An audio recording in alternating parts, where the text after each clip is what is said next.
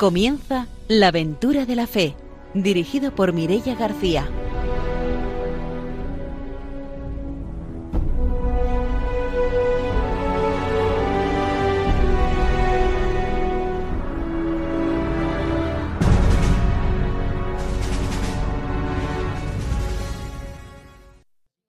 Buenas noches, bienvenidos a la aventura de la fe. Estamos en Radio María y además eh, empezando este mes de María, este mes de mayo, y estamos ya preparados para vivir una nueva aventura misionera en nuestro programa de hoy. Vamos a empezar saludando, como siempre, a nuestros colaboradores. Está con nosotros el padre don Arturo García. Buenas noches. Buenas noches, todos radiantes. Una alegría de estar con vosotros en esta noche pues de mayo, que todavía hace fresquito, pero en fin, ya va viniendo el buen tiempo y la primavera.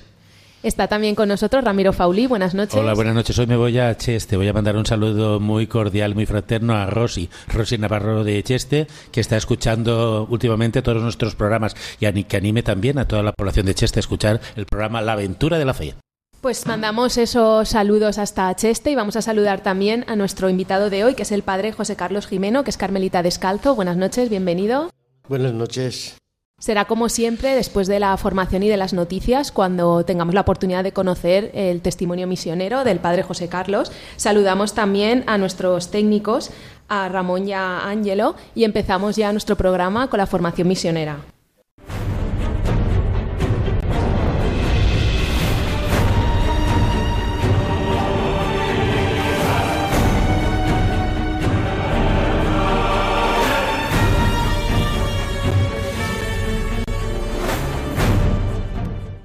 El padre don Arturo García nos trae la formación misionera. Comenzamos el capítulo cuarto de la encíclica del, Papa San Juan Pablo II, Redentoris Missio, y nos habla de los inmensos horizontes de la misión a gentes. Eh, realmente son inmensos porque es muy poquito lo que hemos evangelizado todavía comparado con todo el mundo. Eh, por eso dice en el número 31, el Señor Jesús envió a sus apóstoles a todas las personas y pueblos, a todos los lugares de la tierra, por medio de los apóstoles, la Iglesia recibió una misión universal, que no conoce confines y concierne a la salvación en toda su integridad, de conformidad con la plenitud de vida que Cristo vino a traer. Ha sido enviada para manifestar y comunicar la caridad de Dios a todos los hombres y pueblos. Esta misión es única, al tener el mismo origen y finalidad. En el interior de la Iglesia hay tareas y actividades diversas. Ante todo, se da la actividad misionera que vamos a llamar misión ad gentes, con referencia al decreto conciliar. Se trata de una actividad primaria de la Iglesia, esencial y nunca concluida. En efecto, la Iglesia no puede sustraerse a la perenne misión de llevar el Evangelio a cuantos, y son millones de hombres y mujeres, no conocen todavía a Cristo Redentor del hombre. Esta es la responsabilidad más específicamente misionera que Jesús ha confiado y diariamente vuelve a confiar a su iglesia. Hoy nos encontramos en una situación religiosa bastante diversificada y cambiante. Los pueblos están en movimiento, realidades sociales y religiosas que tiempo atrás eran claras y definidas, hoy se transforman en situaciones complejas. Baste pensar en algunos fenómenos como el urbanismo, las migraciones masivas, el movimiento de prófugos, la descristianización de países de antigua cristiandad, el influjo pujante del Evangelio y de sus valores en naciones de grandísima mayoría no cristiana, el pulular de mesianismos y sectas religiosas, es un trastocamiento tal de situaciones religiosas y sociales que resulta difícil aplicar concretamente determinadas distinciones y categorías eclesiales a las que ya estábamos acostumbrados. Antes del concilio ya se decía que algunas metrópolis o tierras cristianas que se habían convertido en países de misión, ciertamente la situación no ha mejorado en los años sucesivos. Entonces, bueno, pues todavía es una tarea muy grande la que nos queda pues de, anunciar el Evangelio. A todo el mundo se nos puede olvidar de que es como la principal misión de la Iglesia. Podemos quedarnos como mirando nosotros mismos, mirándonos a nosotros y olvidarnos ¿no? de esta misión. Eh, la Iglesia continuamente está llamando a no olvidar esa, para lo que hemos sido creados, para lo que ha sido creada la Iglesia, que es pronunciar el Evangelio a todo el mundo. Pues hasta aquí nuestra formación misionera de hoy. Nos vamos a ir con las noticias.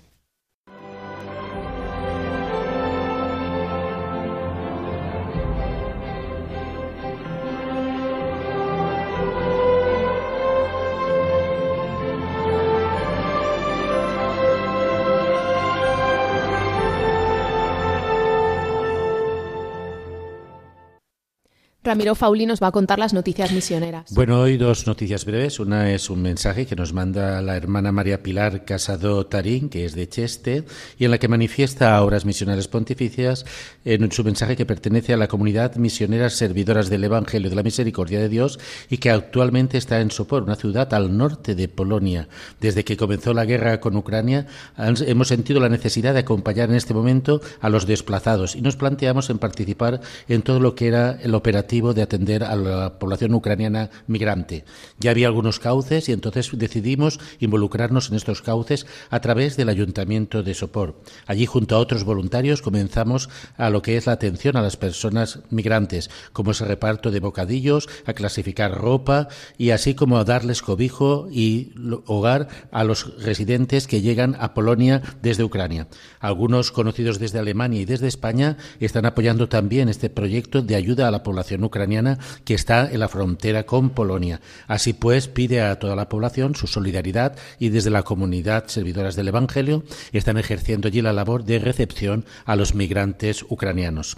Bueno, pues una misionera que se ha tenido que ver con esta situación que nosotros también aquí en España tenemos que estar también recibiendo a esta población ucraniana fruto de, desplazamiento por la guerra. Es una gran misión que desde aquí, de donde, donde estamos, tenemos que demostrar nuestra solidaridad y nuestro ser misionero atendiendo a los más despojados, en este caso a los que se han quedado sin nada porque han tenido que huir y migrar.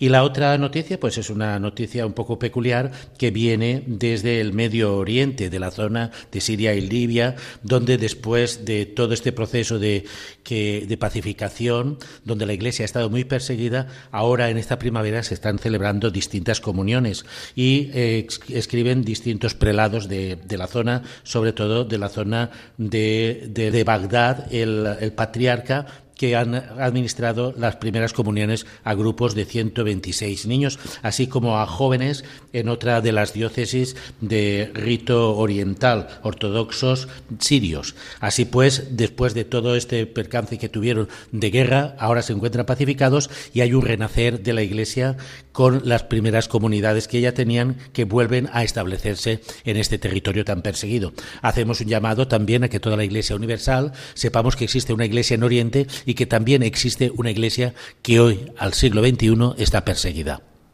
Y aprovechamos también para recordar que como estamos en el mes de mayo, como todos los años en Radio María se pone en marcha la campaña de los donativos para poder seguir haciendo Radio María. Necesitamos de su colaboración y de sus donativos y este año además la campaña especialmente se va a dedicar a consolidar Radio María en países como Nicaragua, Ruanda y Líbano. Así que les animamos a, a que apoyen esta campaña de donativos y ahora sí que cerramos nuestra sección de noticias misioneras y nos vamos con la entrevista. No tienen vino, dijo María Jesús al detectar la necesidad en las bodas de Caná. De la misma manera, la Virgen ve hoy dónde falta el vino del Evangelio de su Hijo o dónde no se ha servido todavía. Por ello, en el mes de mayo, Radio María celebra su maratón, que es cada año una fiesta de amor en la que Jesús nos pide llenar de agua las tinajas de nuevos proyectos que Él convertirá en vino que a través de las ondas llenará de auténtica alegría los corazones de millones de personas que comprobarán que quien reza no tiene miedo al futuro. ¡Qué privilegio! Recoger dones para que el Señor pueda hacer milagros. ¿Quieres tú también formar parte en esta fiesta? Colabora puedes hacerlo sin moverte de casa con una simple llamada al 91 822 8010 o a través de nuestra página web www.radiomaria.es, donde verás los números de cuenta a donde podrás realizar una transferencia bancaria o a través de pasarela de pago con tarjeta. Además, tenemos disponible el método de pago Bizum. Y si quieres que tu donativo desgrabe, no olvides indicar tus datos personales, incluido tu NIF. Recuerda, quien reza no tiene miedo al futuro. Radio María.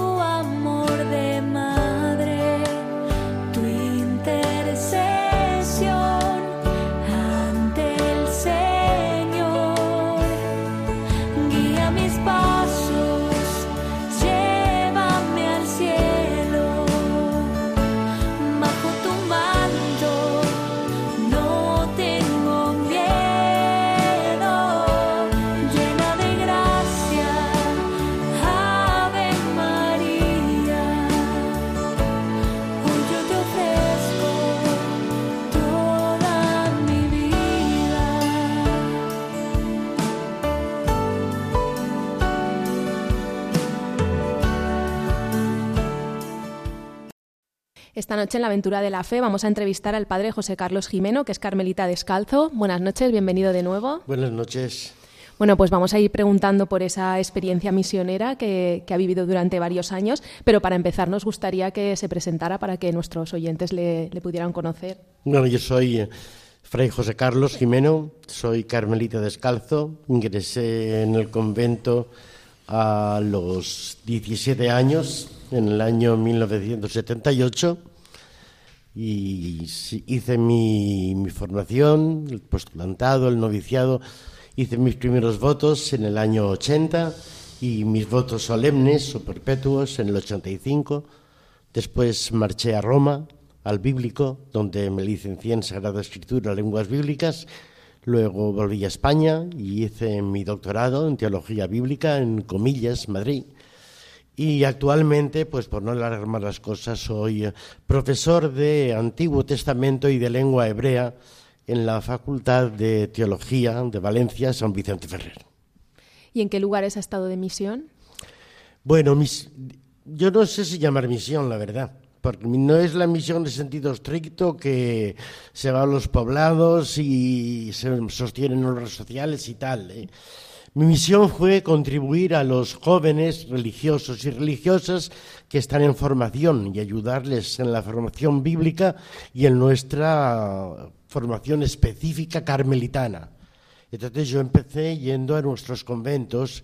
El primer convento que tuvimos en el África Occidental fue en Burkina Faso, en la ciudad de, de. Después ya fundamos en Costa de Marfil y Burkina Faso, Costa de Marfil. Y finalmente la fundación de Togo, y ahora recorro las tres fundaciones, Costa eh, Burkina Faso, Costa de Marfil y Togo. En cada sitio, en cada país, hay una etapa de formación y me dedico fundamentalmente a ellos. También a religiosas, carmelitas descalzas contemplativas. Y un capítulo importante es los cursos de formación que me piden para las parroquias, sobre todo para los catequistas, porque en África la función del catequista es muy importante. Tengan en cuenta que nos limita mucho la lengua porque aunque yo allí me desenvuelvo en francés, pero allí hablan francés los alfabetizados. En los poblados la gente no habla francés, habla la lengua de su etnia. Entonces, para que se hagan una idea, solamente en Burkina Faso hay más de 70 etnias y cada etnia habla su lengua. descalzas? Sí, sí, hay dos. En la que voy hay dos en Costa de Marfil. Mm. Uno en eh, Vitré, Gran Bassan, y el otro en el centro, en eh, Lobacro. Lobacro está a 10 kilómetros de Yamoussoukro, donde está la famosa basílica que dijeron que era una réplica del Vaticano. Ah, sí, sí, San Pedro. claro, sí, sí. A 10 kilómetros de allí está Lobacro. Y cómo, no sé, cómo llevan ahí el que, o sea, la gente de allí, cómo ve el que hay unas mujeres ahí solas viviendo en un convento, ¿les llamará la atención o para ellas será, son vocaciones de allí, son de aquí también? Empezaron de, bueno, empezaron de aquí. Vamos a ver, eh, las de Gran Basán es fundación colombiana, pero mm. quedan ya muy pocas colombianas y la mayoría son ivoariennas. Y luego la, la, otra, la de Lobacro, esas fueron las que tuvieron que vivir el genocidio de Ruanda. Ah. Entonces marcharon, se establecieron, si mal no recuerdo, unos seis años en Francia y pudieron recoger dinero porque ellos querían volver a África y edificar su monasterio allí. Pero ahora ya también, además de las ruandesas, hay muchas vocaciones nativas. Hay muchas vocaciones no faltan. es como aquí. Sí, sí. Bueno, yo primero una pregunta, tú das clases aquí, das clases allí, el digamos el enfoque de las clases me imagino que será distinto, has hablado también de allí de lo que es los catequistas, entonces son distintos niveles. A mí me gustaría un poco conocer cuál es tu experiencia también como persona que tiene que adaptarse a otros medios, a, otra lengua, pero también a otra cultura. ¿Cómo es ese cambio cuando tú estás dando las clases, que tienes que hacer un gran esfuerzo de adaptación, me imagino, ¿no? Bueno, no es tan complicado dada la actitud que yo adopto. Yo doy una doctrina. Entonces, un detalle muy curioso. Yo la primera vez que fui, en el año 2002, fue a Dedugú, Burkina Faso, a darle los ejercicios para la profesión temporal a los cuatro novicios que había.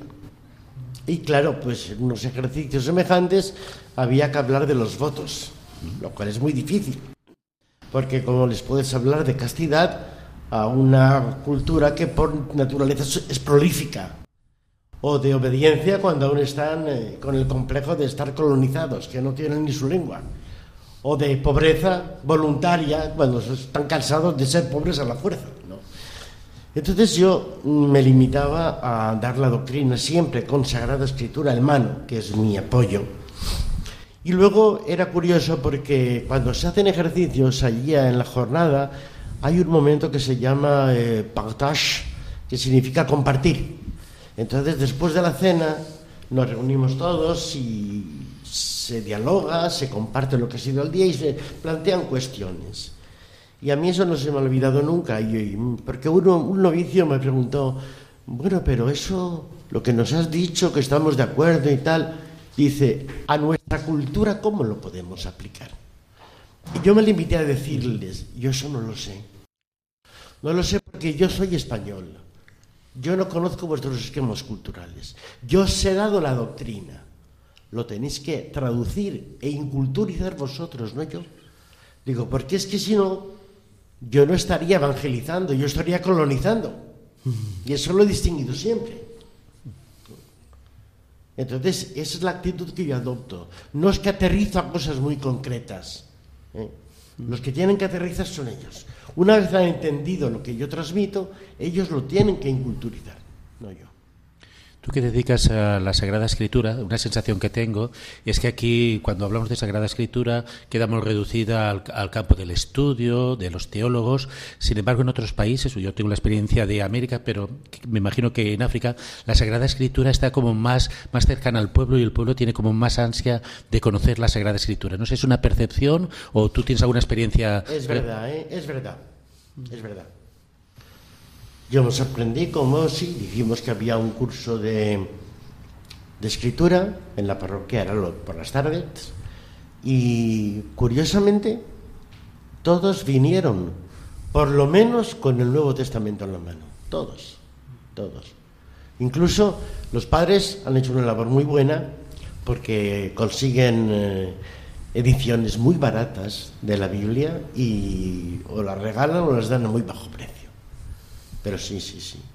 Y la gente tiene ansia de conocer. Mucho, mucho, mucho.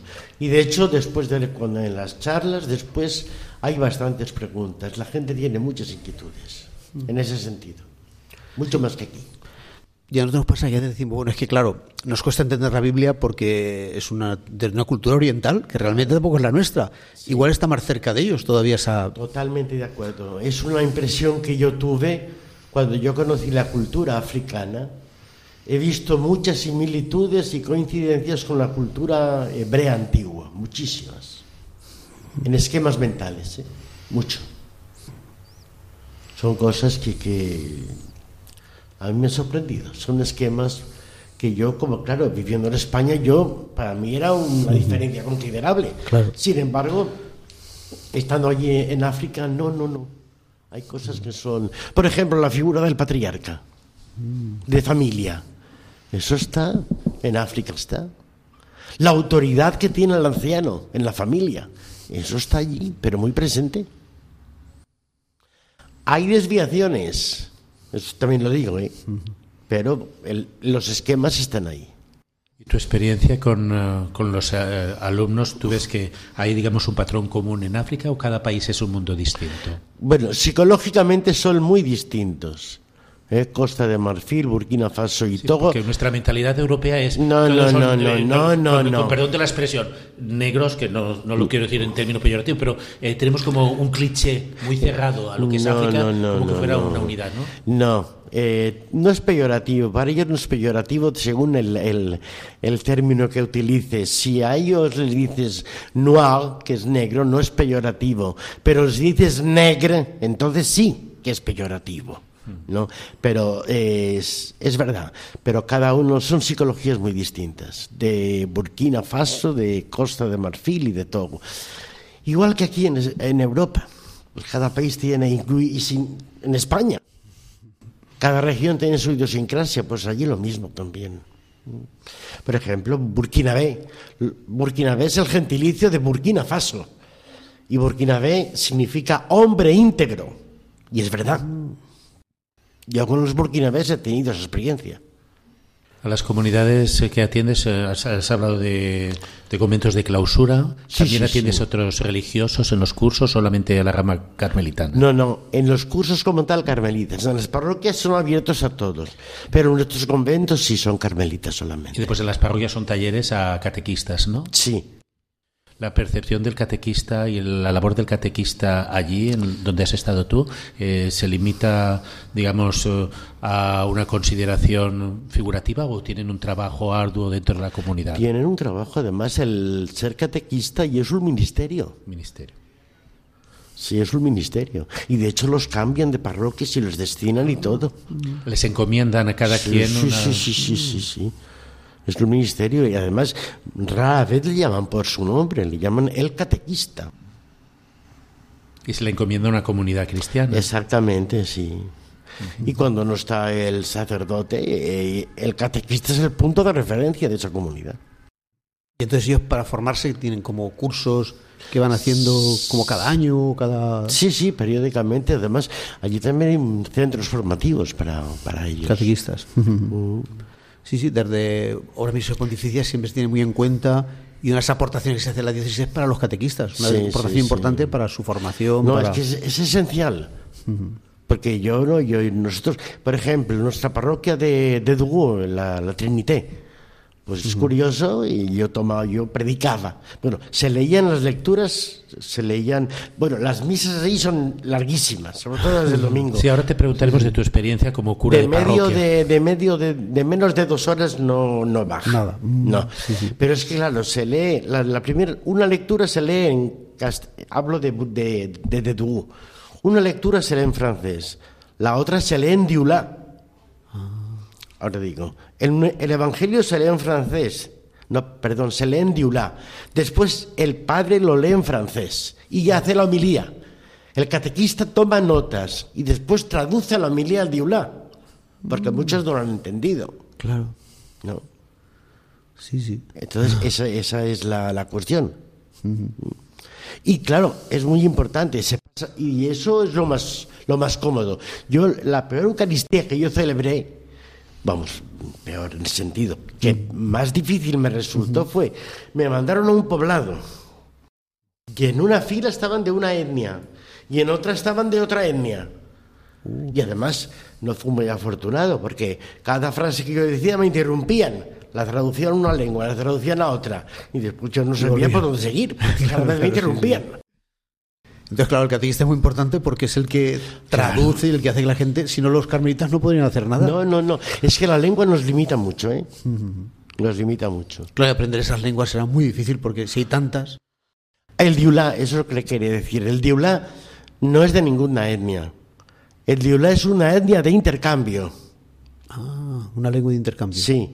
Entonces, con francés y con diulá puedes correr todo África. Mm. Eh, pero es una lengua que ha sido construida expresamente. Sí, sí, sí, sí. Fruto de una con... sí, conflusión sí, de otras exactamente, lenguas. sí, sí, mm, sí, Como sí. un esperanto. Una cosa así, Algo así. sí. Y la, la, experiencia con, digamos, con el alumnado vuestro de, de Carmelitas, eh, en comparación con la experiencia que tienes aquí de España. Sí, pues eh, vamos a ver, eh, yo he notado mm, diferencias ¿eh? Y yo les he visto de todo allí. Pero en general hay un interés muy fuerte en, en formarse como carmelitas. Porque saben que digamos, eso ya no es misión mía, eso ya es misión de los formadores, de los que ellos tienen, que, están en, claro, en su que les mentalizan y les hacen tomar conciencia de, de, todo eso, eso sí. Pero claro, también que seas tú español y es el país pues, de San Juan de la Cruz, de Teresa de Jesús, eso sí, también, a pero... ellos les ilusión, ¿no? De... Eso sí, eso claro, sí. Claro. Y de que les cuentes, pues también de, de claro, cosas del... ¿no? Sí. Y lo he hecho desde, de hecho, yo allí es que me niego, me Ah. niego totalmente a leer a San Juan de la Cruz y a Santa Teresa de Jesús en francés. Ah, me niego vaya. totalmente. Les hago leer a ellos. Ah, o a veces incluso yo tomo el texto en castellano y traduzco. Ah, sí, una traducción sí, aproximativa, porque es que no, no, no. Yo leo a Santa Teresa, a Juan de la Cruz, y digo que no, que esto no es. Claro, es que es muy difícil traducirlos. Que esto no es. sí. Eh, bueno, cuando nosotros oímos hablar de los carmelitas, siempre nos viene a la mente un poco de lo que es la mística, ¿no? Incluso aquí en España está desarrollando toda una línea. No sé, en el caso de África, eh, todo lo que tiene que ver con la mística. eh, Ellos por temperamento son místicos, son muy contemplativos, son personas de mucha vida interior, los africanos, pero ya por sus religiones naturales, ¿eh? porque allí la religión más mayoritaria es el animismo, es la religión de los espíritus. ¿Eh? Además de, de- los niños, por ejemplo, si, si les caes bien, de acuerdo, pero si no, te cogen un miedo por verte blanco. Claro, sí. Vaya. Yo una vez me pasó, ¿alguna anécdota se puede contar? Sí, claro. Me pasó, yo iba, porque a mí me gustaba, de- al principio cuando no tenía tanto trabajo, después ya el trabajo empezó a aumentar. Iba yo desde nuestro convento al centro de la ciudad, a que decir, llamar mm, ciudad a Tetugú es un eufemismo. ¿eh? Porque yo no, ahora ya, pero cuando yo llegué en el 2002 no había un palmo de tierra asfaltado, ¿eh? era todo tierra, todo tierra. Y en muchas casas no había luz eléctrica, ni agua corriente, ni nada. Y eso era una de las ciudades. Y yo me gustaba ir al centro, porque allí el centro de la, o sea, la vida se realiza en torno al mercado, que es donde está la gente y habla y todo esto, ¿no? Y yo iba, curiosamente, delante de mí había una señora con un niño, un bebé, atado a la espalda con el paño que ellos usan, y otro tendría a lo mejor dos años o así. Y la señora quería atravesar la calle, y el niño que no quería, que no quería. Me señaló a mí, y yo no sé lo que le dijo y cómo corría el niño. Yo digo, bendito sea Dios, que le habré dicho esa mujer de mí. Pero cómo corría. Sí, sí, que es un poco como los niños aquí al revés, cuando ven a alguien negro, Sí. que también se asustan porque, y, y fíjate, ¿quién va a Sí, pensar que al revés también es En el igual? despacho parroquial, en, no, esto fue en Costa de Marfil. A mí me gustan mucho los niños. Y cogía un niño, usan mucho los nombres bíblicos. Este se llamaba Ezequiel. Y yo lo cogí y estoy yo, yo claro, íbamos de manga corta. Y se pasó el tiempo que lo tuve en brazos, eso no me tenía miedo. Se pasó así, El vello, así ¿no? la- el, el pelo del el vello de los brazos. ¿no? el vello y el color, porque ellos no claro. tienen vello. Ah, sí, Sí. sí, sí, sí. Sí, es curioso, ¿eh? Sí, sí, llama la atención, es natural, sí. Sí. Eh, a mí me ocurrió con una comunidad indígena en Venezuela también. Ellos también son lampiños y les llama mucho la, la atención. Sí, claro. sí, Yo me imagino que para algunas poblaciones a nosotros nos tienen que ver como que, que viéramos a marcianos o algo parecido. ¿no? Sí, sí. Bueno, Dentro de, de ser marcianos, eh, me imagino que también habrás tenido ocasión también de, de esa cercanía con, con los alumnos carmelitas, ¿no? De poder intimar un poco. Sí, sí, sí, no, eso sí. De hecho, las clases yo las tenía habitual por la mañana, pero yo he recibido en mi celda muchos alumnos que querían hablar y que querían discernir y que querían todo. Eso fue muy enriquecedor también. ¿Cómo percibes eh, el, el auge que está habiendo de vocaciones en África? Me imagino que los carmelitas también tendréis vocaciones en Sí, África. sí, sí, sí. Bueno, vamos a ver. Es que hay que distinguir eh, tanto por lo que yo conozco, eh, Sí, sí, sí. Porque yo más de dos meses y medio así no pasé. Sí, no es lo mismo pasado. que los formadores Bueno, que están pero- todo el tiempo. Exactamente. ¿no? Pero también fueron muchos años, que eso también pues es Sí, una... Pero ahí lo, vamos a ver, eh, allí lo que sube el estatus es el sacerdote, no el religioso. Ah, sí, anda. Ah. Y de hecho es curioso ver mm, a los sacerdotes con su sotana y su Mercedes. Sí. Mercedes que son traídos de aquí. Ya, Viejos y eso, pero Sí. Mercedes para ahí. Y van- va- además allí, como usan mucho, usan mucho la sotana y yo el hábito igual, eh, Ah, los sí, sí, sí. sacerdotes llevan una sotana beige, incluso el obispo. Los domingos y las fiestas ya van de blanco, eso sí, pero si Ah. no van de beige. Nosotros allí vestimos de hábito blanco también, ¿no? Y eso sí que sube, eso sí. Eh, a nivel cultural hay un problema muy grande, que hay que educarles también, porque ellos tienen una eh, concepción amplia de la familia. ¿Eh? Entonces, si tú les dices, tu familia es esta, ellos te dirán, ¿y la otra también? Si me asumen a mí, tienen que asumir a mi familia también. Mm.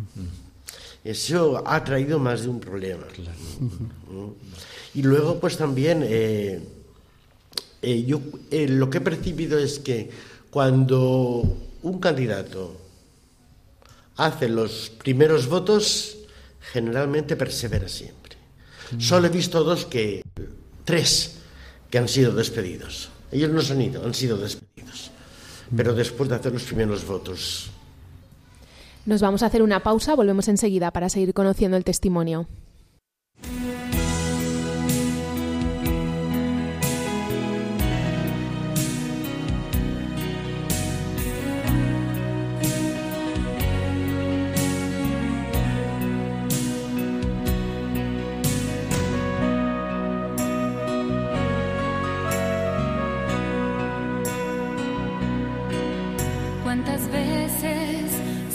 niño te recé.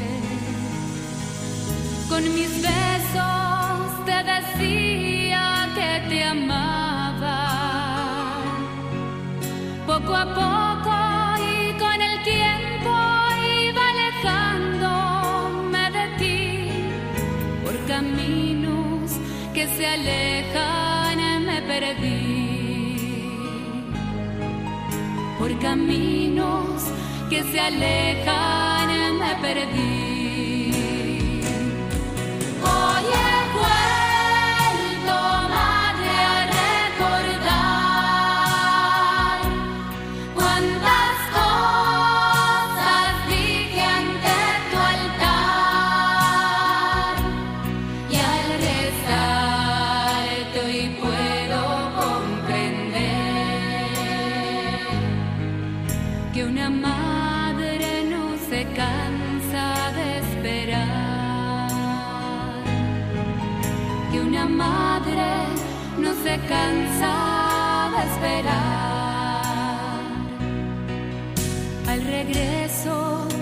sentía su calor, sonriendo.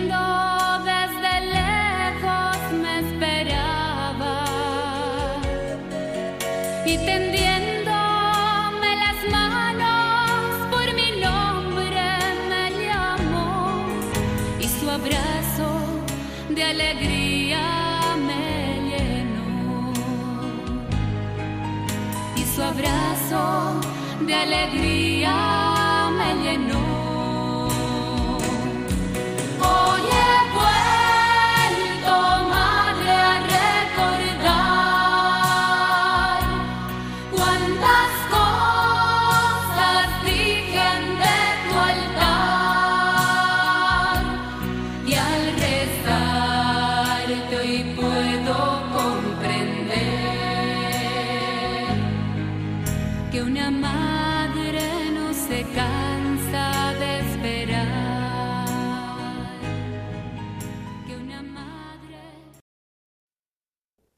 Estamos en Radio María y esta noche en la Aventura de la Fe estamos conociendo el testimonio misionero del padre José Carlos Jimeno, que es carmelita descalzo. Antes de la pausa ya nos ha estado contando esa experiencia de, formar y de dar clase en diferentes países de África y como estamos en Radio María siempre nos gusta también preguntar sobre la devoción a la Virgen María, cómo es en los países en los que has estado tú.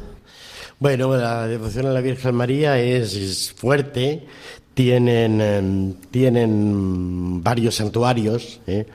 Incluso en, en, Abidjan, la capital de Costa de Marfil, hay un santuario mariano pues importante. Eh, y sin, pero sin embargo, eh, la María no solamente está presente en lo religioso, vamos a entre comillas, en lo religioso estrictamente hablando.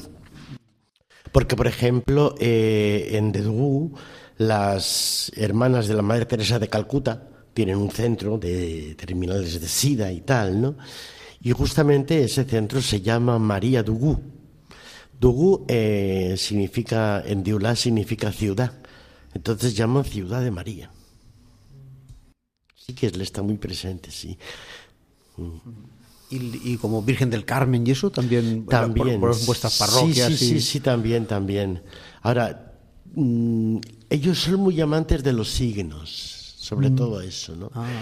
Entonces eh, se, está, al menos cuando, lo que dependía de mí, era que decirles que nuestra devoción a María no es tanto imitar signos o llevar signos, cuanto eh, vivir los valores propios que vivió la Virgen María, los cristianos de la Virgen María.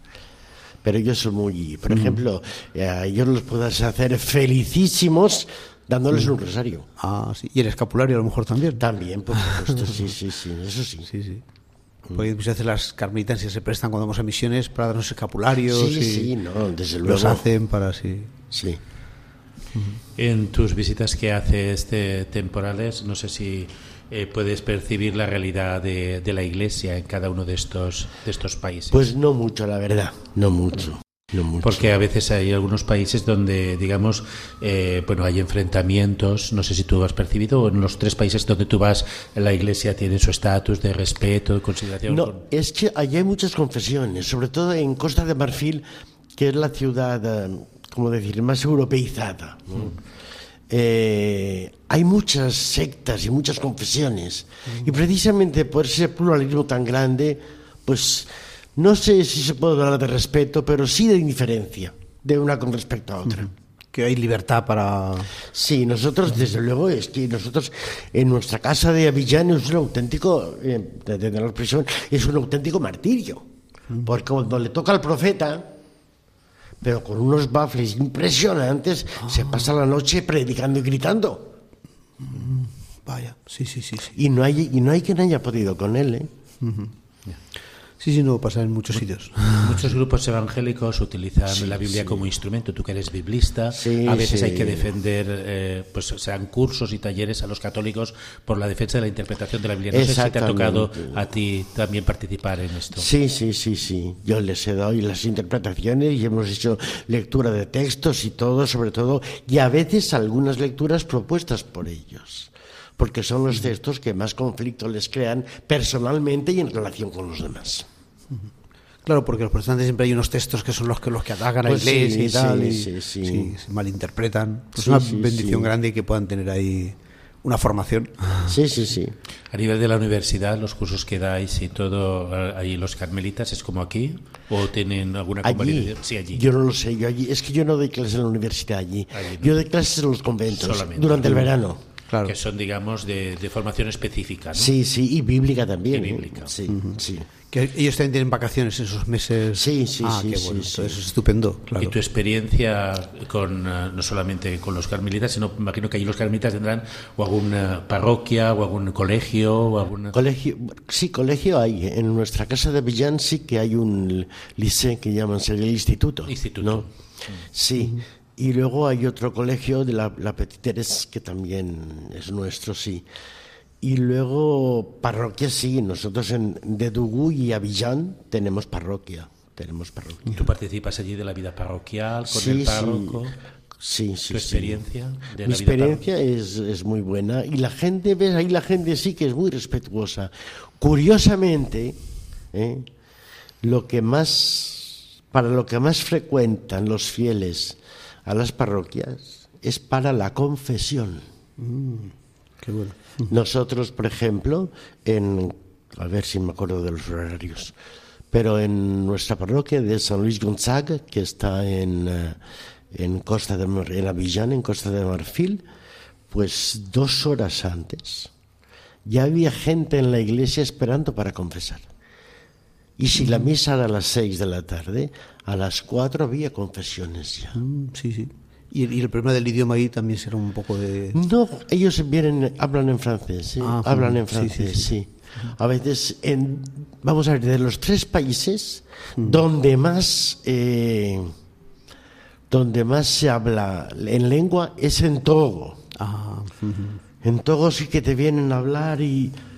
Yo digo, mire, cuesta, yo, no hablo de dije en francés, yo no hablo de ellos tampoco hablan francés. Entonces, además es donde eh, la liturgia, muchas misas son en EV. ¿eh?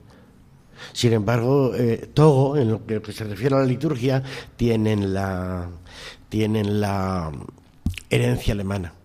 Y es rara ver una, en las ciudades, en Lomé, por ejemplo, es rara ver una parroquia que no tenga un órgano de tubos.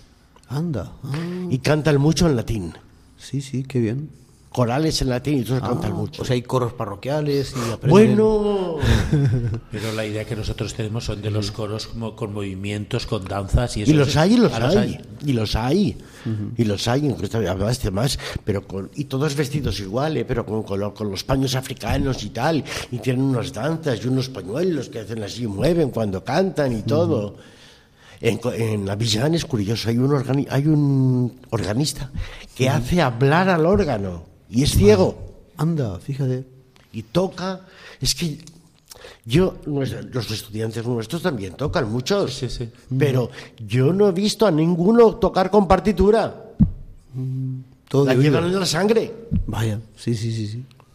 Y un sentido del ritmo impresionante. ¿no? Mm. Y en esto de las confesiones hay, hay confesiones que de verdad eh, son, son sinceras, son profundas, ¿no? Una vez, una anécdota que a mí no se me ha olvidado. ¿eh? Una niña vino a confesarse, esto fue en, Burkina, en Dedugú. Una niña vino a confesarse y tendría 12 o 13 años. Y dijo así, mon père, je m'accuse de voler un bic, parce que je ne veux pas. Padre, me acuso de haber robado un bolígrafo porque no tenía. Ah, vaya, pobre, pues fíjate. Para ir a la escuela. No tenía. Sí, sí, no, desde luego cuando vas allí y dices, ay, ay, digo, para mí el impacto es volver aquí y, ver ciertas cosas. Bueno, te, queríamos preguntar sobre cómo impacta tu experiencia misionera después al regreso. Vamos, yo no, a mí no me gusta manifestar mucho, ni decir nada, ni porque a veces parece que vas a, denunciar. Yo no voy a denunciar a nadie, Dios me libre. No, pero hay gente que sí. A mí una vez recuerdo que, que me llamaron eh, después de una Eucaristía aquí en Valencia.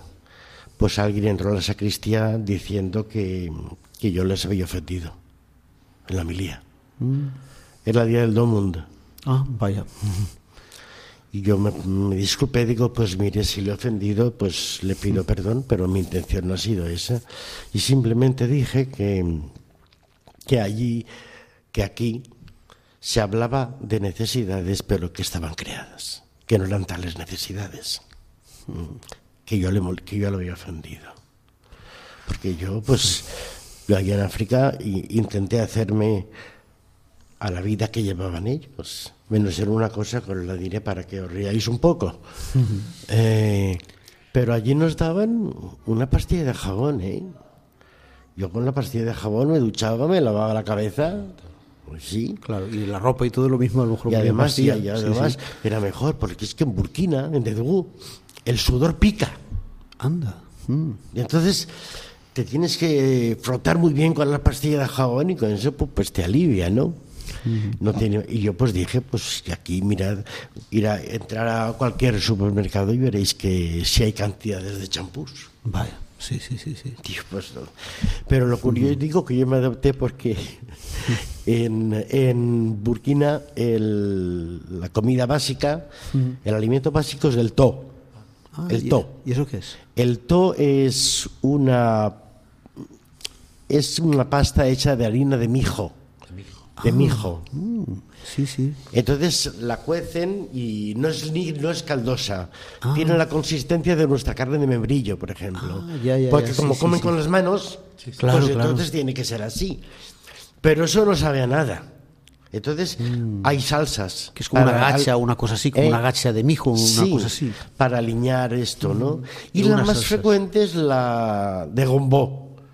Ah, ¿y eso qué es? El gombo es, no sé cómo decir, ¿habéis visto esos pimientos que hay aquí que son largos? Sí, sí, como italiano, sí, sí. Una cosa así, ¿no? Ah. Pero claro, el gombo, cuando, cuando se convierte en salsa, sí. se queda verdoso y gelatinoso. Ah. y coges y a veces ves que la gente coge y le cae y yo quise comer eso el primer día porque yo fui lanzado todo como el rey Claro, del para hacer mambo. como todo lo, lo que hacen todos, sí, sí. Pues no pude con ser. eso, ¿eh? no pude. Vaya, vaya. Sin embargo, el to con la salsa de cacahuetes es delicioso. Ah, sí, sí, porque sí, sí, hay sí. mucho cacahuete. Ah, claro. ¿Y verduras también ponen? ¿Verduras con cacahuete o...? Ahí hay muchas verduras y muy buenas. Mm, sí, Igual sí, que la sí. fruta también es muy buena. Ah, sí, sí, sí. Frutas así conocidas Pero o... nos has dicho que había una cosa que, que no pasabas por ahí, ¿no? No El gombo. Ah, vale. eso, el gombo, es que no podía. Sí, sí, Yo cuando cogí, Por el aspecto, el aspecto, claro. ¿qué sí. cara pondría yo? Que los novicios se asustaron, pensaban que me Vaya. había pasado algo. Se ha puesto enfermo o cualquier cosa. Me claro. quitaron el plato enseguida. Pero uno sí. sí que tiene noción de las necesidades creadas, ¿no? Cuando comparte con ambientes de pobreza o, o austeros, ¿no? Y eso es una gran lección para, digamos, el primer mundo o el mundo que hemos Sí, creado pero no se puede de decir, consumismo, ¿eh? ¿no? Aquí Claro. yo he tenido malas experiencias aquí con eso. Y, y yo no... O sea, lo he dicho si me han preguntado, si no, yo no he visto nada. Pero en esa familia se me ocurrió decir eso y Que no era tan me grave. llamaron la atención. Sí. Yo creo que no va allí no lo ve. Es difícil imaginárselo siquiera. Ujú. No, de no, que no. comen pocas veces, de que siempre hay Una una vez comida. al día comen. Fíjate, sí, sí. Pero- Y la misma comida más o menos siempre. Claro. Pero, sin embargo, la gente es feliz. Uy, muchísimo. Yo no he visto a ninguna persona triste.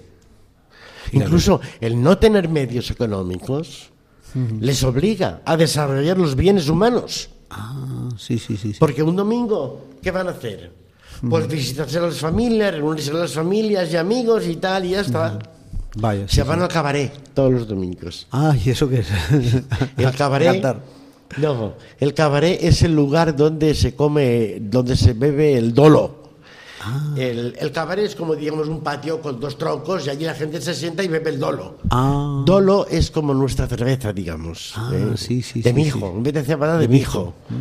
Pero se toma, debes, yo, yo no la he tomado nunca. Hay que ir con cuidado, ¿no? Debe ser fuerte porque es, es natural, no es fría. Y se beben calabazas. Anda. ah. Y gente, tíos fuertes, con dos calabazas ya se colocan, ¿eh? Vaya, sí, sí. Que una cerveza suave, ¿no? Es una cerveza no, ahí dicen que es fuerte. fuerte, sí, sí. Y lácteos y eso también. Bueno, no, lácteos y carne tendrán poco acceso, no, claro. vamos a ver, la, la leche es en polvo toda. Ah, toda. Allí la leche líquida es un lujo. Mm, sí, sí, sí. es en polvo todo. Claro. Y luego carne de- en Burkina sí. En Burkina Faso, como no tiene costa. Ah, Pero sin embargo, en, en Togo y en Costa de de Marfil. Es más el pescado. pescado, más barato, claro. Sí. Ahora, el problema de la carne es que es durísima. Ah. Porque los animales se pasan el día corriendo, entonces es todo músculo. Ah. La carne es durísima. Uf, sí, sí, sí, sí, sí. A lo mejor para que sea más. Los animales sean grandes cuando los matan y entonces, pues. Eh, ahora, con vistas que ha pasado, digamos, los tiempos de pandemia, las dificultades, ¿tenéis proyectos de formación en el cual tú vayas a participar? Vamos, yo, yo ya he manifestado mi disponibilidad, yo espero ya que, que me llamen, porque es que ha cambiado de superior, ahora allí también, ¿no? Eh, y entonces él ya sabe, porque si es que yo les conozco a todos desde que yo los vi a todos llegar de niños, Vaya. de niños, digamos, de adolescentes, sí, claro, que de llevan muchos jóvenes, años ya participando. 19 años yendo, sí. Claro, una la maravilla. trayectoria desde que entran. Claro, yo los he visto a todos llegar prácticamente al convento. ¿Ellos tienen alguna experiencia? ¿Pasan por España en algún momento? O no? Bueno, vamos a ver. Al principio llegaron dos, porque allí no había una estructura para darles formación. La experiencia ha dicho que eso es negativo. Entonces aquí vienen cuando han, están ordenados ya de sacerdotes Ah, y han estado ahí un par de años trabajando. Vienen a hacer una especialización aquí. Pero si no, no, no es como no, no. Que estudien allí y que vivan con su, con su gente y esto no. Claro, y hace mucha falta las vocaciones porque son. Claro, hay mucho que, que evangelizar. sois religiosos y estáis en todas partes del mundo, también de, de estos países de África han sido destinados a otros países o de Europa o de Asia. Aquí o hay de... varios, aquí hay varios. Por ejemplo, uno de los primeros que yo conocí es en Roma, en el Teresianum, también dando, profes- dando clases de Biblia, como yo. Anda, qué bueno. profesor. Sí, sí, sí, sí, sí. Y luego aquí en España hay varios estudiando también. Claro. Y estamos hablando un poco de las vocaciones de allí y todo eso, pero ¿y tu vocación? ¿Cómo fue que a ti se te ocurrió esto de ser carmelita? ¿De ser carmelita yo? yo lo, lo, último que quería yo en esta vida es ser carmelita. Vaya. Lo último. Suele pasar. Pero Dios hace esas cosas, ¿verdad? Sí, sí. Bueno, yo siempre me he tenido el romanticismo de la vida monástica. Ah. Mi primera novia, que digo yo, fue la Cartuja. Anda, sí, sí. Yo fui aquí en Portaceli y ah. tal y cual. Pero no me recibieron, porque yo era, yo tenía 16 años, era muy ah, joven. Claro, fíjate. Y me dijeron que no. Pero vamos, yo por las razones que no vienen al caso, pues había, yo quería ingresar, ¿no? Entonces me ofrecieron eh, el año de COU, sí, pasarlo en nuestro convento de Caravaca. Ah, de Murcia, claro. Y yo me hice el planteamiento, digo, pues oye, hago el año de postulantado en Caravaca y hago COU. Que sí, pues continúo. Que no, me pues, vuelvo y no he perdido el año. Ya pues fue que sí y ya está. Pero yo no quería ser, no quería ser. Eh. Ahora, ahora yo veo que por mi psicología yo no podría ser cartujo. Ah, Porque, vamos a ver, yo puedo estar todo el día solo y sin ningún problema. Pero yo los actos comunes los necesito. Yo tengo que rezar con los frailes, comer con los frailes, estar con los pues frailes. Yo solo no. Que Dios sabe a qué nos llama. Pues nosotros no, pero él, pues, pues sí. Claro. Y así fue la. Qué bueno, una maravilla. Y estás contento, claro, desde. Hombre. Claro. Oye, ¿qué va a hacer. Eh? Yo en el 78, ¿cuántos son? 44. Ah, fíjate. En septiembre, 44, años. Sí, sí, sí, Casi nada. Una vida. bueno, ya. Más, más dentro que fuera. Claro, claro, sí, sí. Muy bien. Pues llegamos ya al final de nuestro programa de hoy, de la aventura de la fe. Despedimos a nuestro invitado. Muchas gracias. gracias a vosotros, que para mí es un placer pues transmitir lo que he vivido en África. Despedimos también a nuestros colaboradores y les recordamos que en la aventura de la fe volveremos dentro de 15 días. Mientras tanto, pueden contactar con nosotros en el correo electrónico laventuradelafe@radiomaria.es. También pueden encontrarnos en las redes sociales, en Twitter y en Facebook. Buenas noches.